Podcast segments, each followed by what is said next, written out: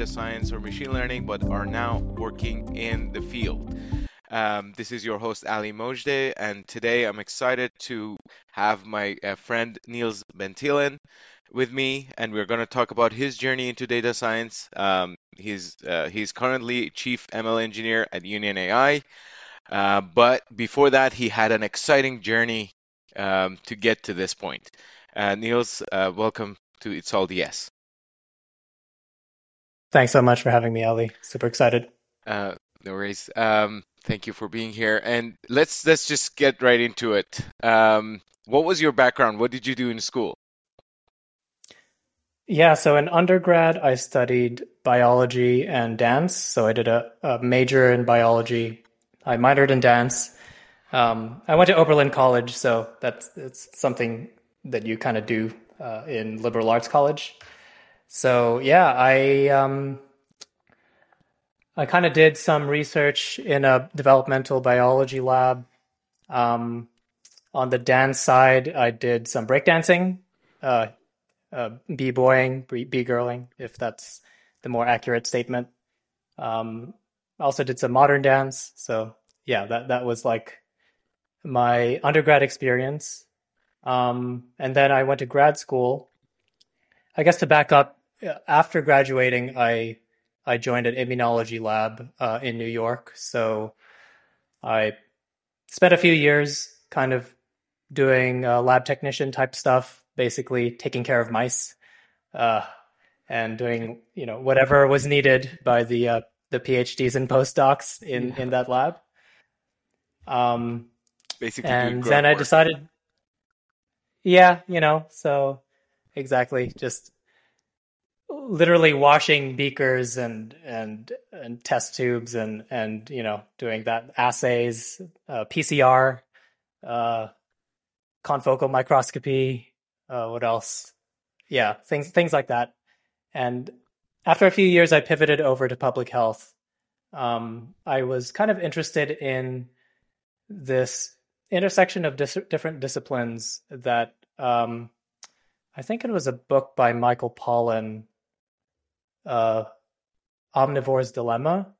I read that book and and realized there was this wider world of not just thinking of these kind of scientific disciplines, but also how to apply them uh, in different settings. So public health seemed like an interesting field to me because you uh, essentially translate things in the hard and the soft sciences uh, into either policy or interventions um, to improve people's health. So that that was something that I thought was interesting. So I applied to grad school uh, with a for an MPH, and that's when I had to decide, you know, what kind of specialization I wanted to get into.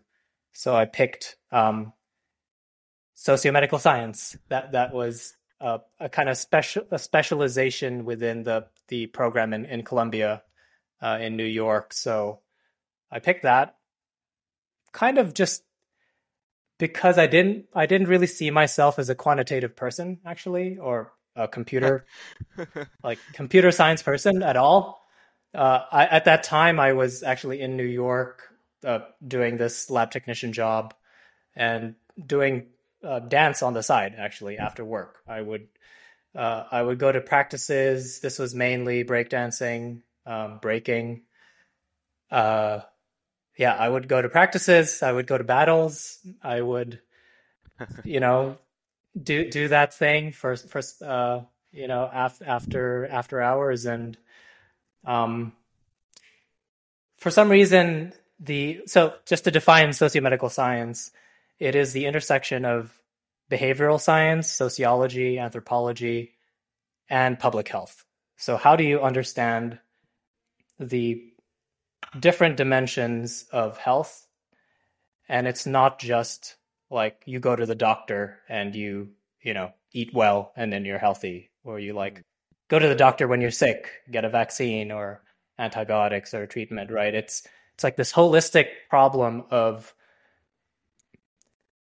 essentially like what are the different ways in which people become chronically, you know, ill, right? They're uh, and I, I give you a, a, concrete example of food deserts where, in general, if you are in a poorer area of any place that you're living, there is strong evidence suggesting that it's very hard to get produce or healthy food in those areas. Right. Uh, and your only only alternative is fast food or junk food, um, processed foods. So these are like the situations that people find themselves in that kind of lead to after some period of time them showing up at the ER. Mm-hmm. Um, so yeah. Cool. Um, so when when was your undergrad and masters? What year? I'm just uh, chronologically, I want to make sense of this. Yeah, yeah. So undergrad was 2005 to 2009. Okay. Um, I had a brief stint as a dancer. Uh, we can get into that later, but uh, so this was in Ohio, and then uh, Oberlin College, as I mentioned, and then I moved to New York in two, 2010. Um, I worked at that lab for about two years, and then I uh, did uh, grad school from 2012 to 2015. So, so I was kind of like I was I was part timing grad school, so right. which took me three years. Okay. Um. Yeah. Cool. So I think in the spectrum of things that are far from data science, I think dancing is like right at the farthest. Um, so yeah. it's it's pretty cool that you're uh, you did a minor in dancing and and now you're you're you're a chief ML engineer. Um, this is pretty cool. So um, let let let's talk about your courses in under, undergrad and masters. Um, how how math heavy were they? Uh, did you have any coding there? Um, any math? Yeah, so the I took a one math class and one CS class in undergrad. Um, I took a discrete math class, which is super fun. I, I really liked it. Uh, but you know, I was sort of on track to do biology, and that that my mindset back then was just like, okay, we'll just do biology. Uh, that was my first year, and then I discovered dance, and I had kind of like this existential crisis of I'm not sure I really love this thing because it it kind of like you know I'm, not super religious, but like spiritually, like dance allows you to sort of transcend your all the stuff in your you know like all the stuff in your head that you you know you get stuck and you kind of uh i don't know it allows you to you just drop all of that and just embody yourself and you know forget all of your worries and stuff so uh yeah there's there's that after my second year i sort of um started exploring other stuff in in in college. So I I I kept with my my biology coursework, but uh, then I I did that discrete math course. I did Intro to CS, which was in in Java, which I also also enjoyed. You know, I I, I think I did well on both of these classes, but it's sort of like I didn't really connect the dots. I had no real context of where I would ever use these things, and I I, again, I think it's there's this thing where you have this mental model about who you are, your identity, and like math and CS wasn't it for me, mm-hmm. so I didn't pursue it. Yeah. Um, did you have a thesis in your master's? Yes, I did. Um, my thesis was in the area of development developmental biology. Uh, it's been a while, but effectively, I was studying. Um, this was Dr. Yolanda Cruz, amazing professor in, in biology in, in Oberlin. Um, she studies marsupials and marsupial development. And from what I remember, we were studying protein expression in the early stages of marsupial embryological development, where you know essentially the question is what are the proteins that you can find where you the the the body uh, the, where the embryo is forming such that you can identify where the body is going to be on this right. on the embryo um, right. so it's very like pretty low level biological, you know, protein expression processes that you know, in hindsight I can I can I have this framework now of biology as like the coding language that God created that we have no idea how it works. And we're just introducing bugs and we're just like kind of like seeing what works and what doesn't work. And, you know, there is kind of like first principles analysis, I guess, in biology, but a lot of the work is is sort of, hey, here's this gene pathway, let's break it and see what happens. Yeah. And uh, I think when when you mentioned that as a side note, it uh, reminded me of the book Language of God uh, by uh, Dr. Francis Collins. Amazing book. Uh, oh, cool. I read it twice. Yeah, it's it's really good. Um, so let's let's talk about after your masters. Um, uh, first of all, like how how many years have you been working in in data science? About eight years now. So Eight I years, so after I graduated, yeah, yep, correct. Okay, so what happened after you? How did you get into it? Oh man, purely uh, the the foot in the door was purely uh, just luck and perseverance. Pretty much, Uh, the, st- the statistics were you know probably familiar to a lot of listeners, right? It's like hundred out of hundred job applications, you get ten where you're you kind of get far along, and then you get one offer, and you're Yeah. you're like, sure, I'll take it. Just to survive. I don't want to starve to death. Yeah, and uh, I mean, at the time, I was seriously considering going in, in into the the public health route. hmm Um, but but by two, 2015, I like started coding in grad school, uh, 2012, 13, hmm and I just fell in love with it. So by the time 2015 hit, I just like that other option of public health wasn't really an option in my mind. I just really wanted to get into uh, tech, ideally in like health tech space. Mm-hmm. Mm-hmm. Yeah. Where, how did you learn coding? Like, did you self teach yourself or, or A, a you take a course? combination. So, like in so yeah, in the public health program, uh, there are a lot of stats classes. hmm Um, so we learned Stata, Of which course. was I, yeah, uh, which is a thing, and I took a so I started cross registering to other departments in hmm in Columbia. So I took the my like formative coding class was actually not in the CS department, but was in the Earth Sciences department. So it was called uh, Complexity Science, and Complexity Science is its own own whole field. But in on in that class, we used Python as our programming language of choice to kind of run simulations, do agent based modeling, hmm uh, various other techniques like this. And I just, I was like, wow, Python is great.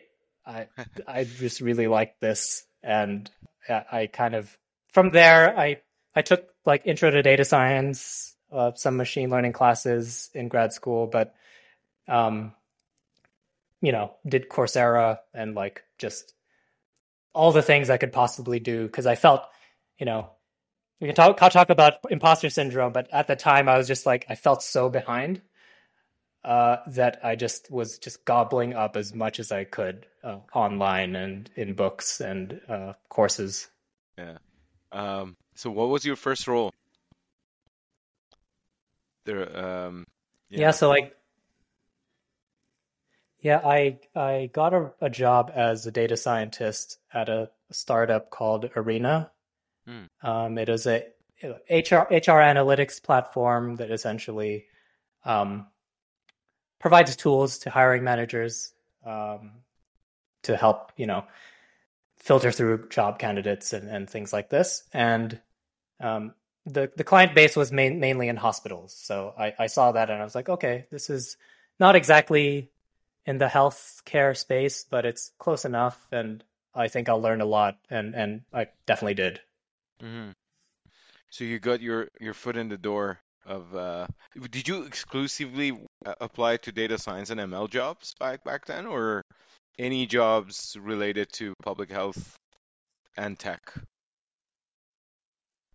Um, mostly data science. I, I think during my exploration, I had looked into web development and I tinkered around with it, but I, I think at the end, I I like working with data and especially modeling data to figure Mhm. out something that's not immediately apparent.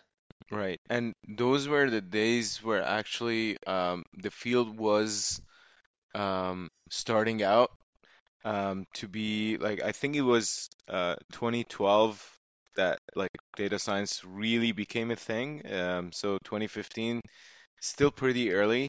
Um, but you mentioned im- imposter syndrome. Um, how did you feel when you started the job? Um, w were you confident enough? Was the team, did you already have a data scientist working, uh, or it was just you? Luckily, um, so this first role, I was in this first role, I was hired under a VP of data at this company already. Um, and, you know, I've had various mentors throughout the year, kind of like informal, I would say. Um, but, you know, I was very lucky to have been hired. And it was like she was taking a chance, you know, I was just like, I have, I, I had some credentials just on paper of just like, oh, I'd gone to the school, I've taken these classes, I've done these side projects, and it's like, you know, there's there's value in hiring a junior person, and you know that's definitely in my mind as I now am looking for folks, you know, to join um, hmm to join my team, and and you know, obviously moving into the future. But um, there was another also another data scientist that was hired uh, around the same time, so it started off as a team of four actually. Um, so we we were we were all yeah. It it was even though it was early, we um, and we were to be honest, a lot of us were kind of just figuring things out as we went. hmm Um, we were fortunate enough to work very closely with an eng- the engineering team at this company, and uh, there was a lot of kind of cross pollination of ideas and education, both going both ways. Yeah, that's um, uh, that's very interesting to hear. Um, so when you um, when you got into the field um, s- throughout your journey, did you um, I guess did you change what what type of work you were doing? So like for example, did you start as like just data scientist and then moved into like computer vision or NLP or or you just kept on uh, working as a data scientist? How how did that turn out? Yeah, so for my, that first company, I was a data scientist. Um, and there we did a combination of uh, kind of classical kind of models, um, think logistic regression, uh, tree-based, you know, classifiers, uh, survival models. These are, you know, uh, think used pretty often in in industry. Uh, some data engineering work, but uh, yeah, most of it was it, it was a fairly simple setting where the data set was just like a single data set. We weren't really, you know, augmenting it or or do adding, you know, third party data. We had, you know, our proprietary data. That's what he got to work with, and we essentially just tried to optimize the heck out of this this model, squeeze as much performance out of it as possible.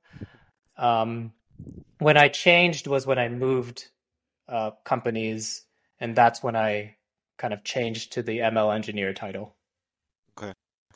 Um, cool. And one question I asked uh, Reza, the previous uh, previous guest, was that do you think it was easier to get into the field back then?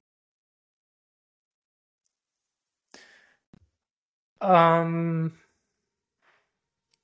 it's hard to say, but I kind of feel like just from where I sit now, yes, hmm because there's a funny thing that happens when um, part of these job titles is like marketing, but I think there's actual signal there, right? Like part of it is data scientists you can think of as a repackaged statistician with hmm more tools, Yep. like different, more and different tools that are like more CSy, I, I hmm guess. hmm Um, but but I think you know it's it's important to to distinguish between the two.